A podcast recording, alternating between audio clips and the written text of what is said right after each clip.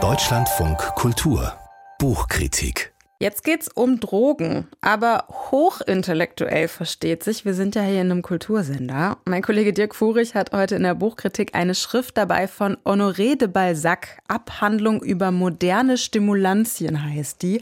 Ich übersetze Ihnen das mal. Das heißt Text über Drogen. Honoré de Balzac war ein französischer Schriftsteller, 1799 geboren.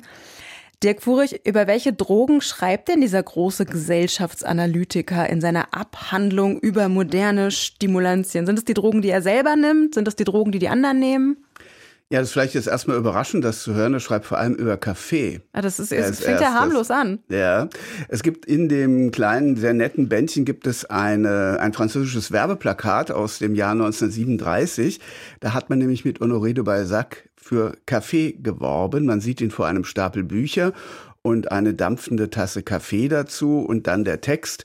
Der Kaffee sicherte diesem großen Autor seine enorme Leistungsfähigkeit.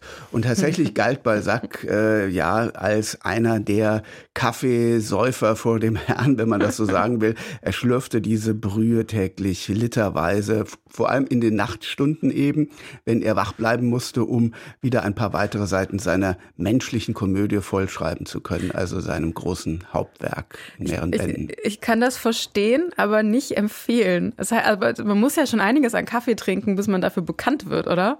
Ja, das ist in der Tat so, aber bei ihm war das wirklich so, äh, dass er das in sich hineingeschüttet hat, äh, wie wahnsinnig, vor allem kalt aufgebrüht, also gar nicht so, wie wir das gerne haben, möglichst schön heiß und süffig, sondern kalt. Ähm, Tinte strömt auf das Papier, denn die Nachtwache beginnt und endet mit Sturzbächen von Schwarzflut, so steht es da drin, von ihm selber formuliert. Und ähm, man muss dazu sagen, Balzac hat ja über alle menschlichen Leidenschaften geschrieben, Habsucht, Eifersucht, sexuelle Begierde, Hass, äh, zwischen Männern und Frauen und diese ganzen Dinge und eben aber auch, wie man jetzt sieht, über diese Begierde zu Drogen, von denen für ihn Kaffee der Haupt, äh, ja, das Haupt, äh, die Hauptdroge war, aber er schreibt auch über ein paar andere. Würde sagen, weil Kaffee ist ja relativ harmlos vergleichsweise. Was hat Balzac denn auch, was hat er sonst konsumiert? Hat er auch was anderes konsumiert? Ja, man weiß es nicht. zum Beispiel war ja vielleicht so eine Sache in der Zeit. Ja, man weiß es, das weiß man jetzt nicht so ganz genau bei ihm, aber man kann es sehr vermuten, denn Haschisch war zu, also Mitte des 19. Jahrhunderts, war eine der Drogen, mit dem viele gerade Schriftsteller und Intellektuelle experimentiert haben. Also man denke an Charles Baudelaire, das kann man nachlesen im äh, Spleen äh, de Paris. Und äh, Marihuana war damals vor allem ja auch ein Kennzeichen dafür, sich vom Bürgerlichen abzuheben. Also oh. das Bohemhafte, das äh, hat sich im Drogenrausch verwirklicht. Ja, gegen die platte, billige, dumme, dumpfe Spießermoral hat man sich als Intellektueller aus der Masse herauszuheben versucht. Das war vor allem bei Baudelaire so, er ist mhm. da der Protagonist, aber Balzac hatte auch eben Züge, dieses Anti-Bohemianhaften, dieses, äh, dieses Bohemianhaften, dieses Anti-Bürgerlichen. Und das drückt sich in dieser, ja, in gewisser Weise Verherrlichung des Rauschs aus, wobei es nicht unbedingt eine Verherrlichung ist, dieses. Ich wollte gerade fragen, weil ich kann mir noch nicht ganz vorstellen, in welchem Ton Balzac da über den Rausch schreibt. Ist das lustig? Ist das verherrlichend? Ist das eher warnend? Ist das irgendwie so ein Mittelding zwischen allem?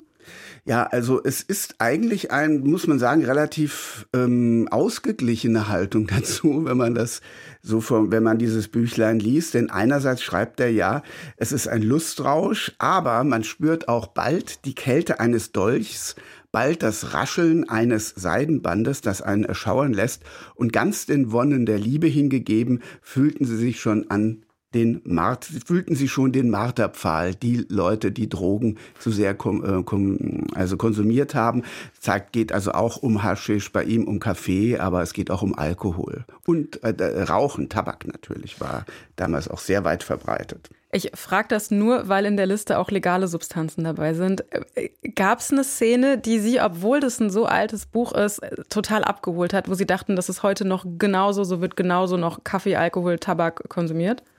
Äh, damals gab es natürlich eine solche Szene. Ich habe es ja gerade versucht äh, zu. Genau, aber so, ist, ist, meinen, das, ist, das was, ist das was Heutiges? Naja, also wenn wir jetzt auf den Kaffee zurückschauen, äh, ist das natürlich etwas. Also ähm, ich kann jetzt bekennen, ich bin auch ein sehr starker Kaffeetrinker. Bei weitem nicht so wie Honoré de Balzac äh, das äh, praktiziert hat. Aber es gibt natürlich sehr, sehr viele Leute, die diese legalen Drogen heute noch konsumieren. Und natürlich gibt es, wenn wir jetzt zum Beispiel auf Haschisch gucken, dass dessen Konsum ja legalisiert äh, wurde und wo man jetzt ja auch leichter drankommt, das war ja schon in den 60er Jahren war das ja auch so ein Kennzeichen, sich vom Bürgertum abzuheben. Also Alternativkultur hatte ja immer was mit Rausch und gerade mit solchen Drogen zu tun, also mit, mit Haschisch, mit Marihuana. Ähm, Kiffen als, ähm, ja, als Haltung eines offenen, als Protest. Und das kann man vielleicht bei Balzac auch schon sagen. Dirk Furich hat für uns gelesen Honoré de Balzac Abhandlung über moderne Stimulantien aus dem Französischen und mit einem Nachwort von Andreas Meyer, 111 Seiten, 20 Euro.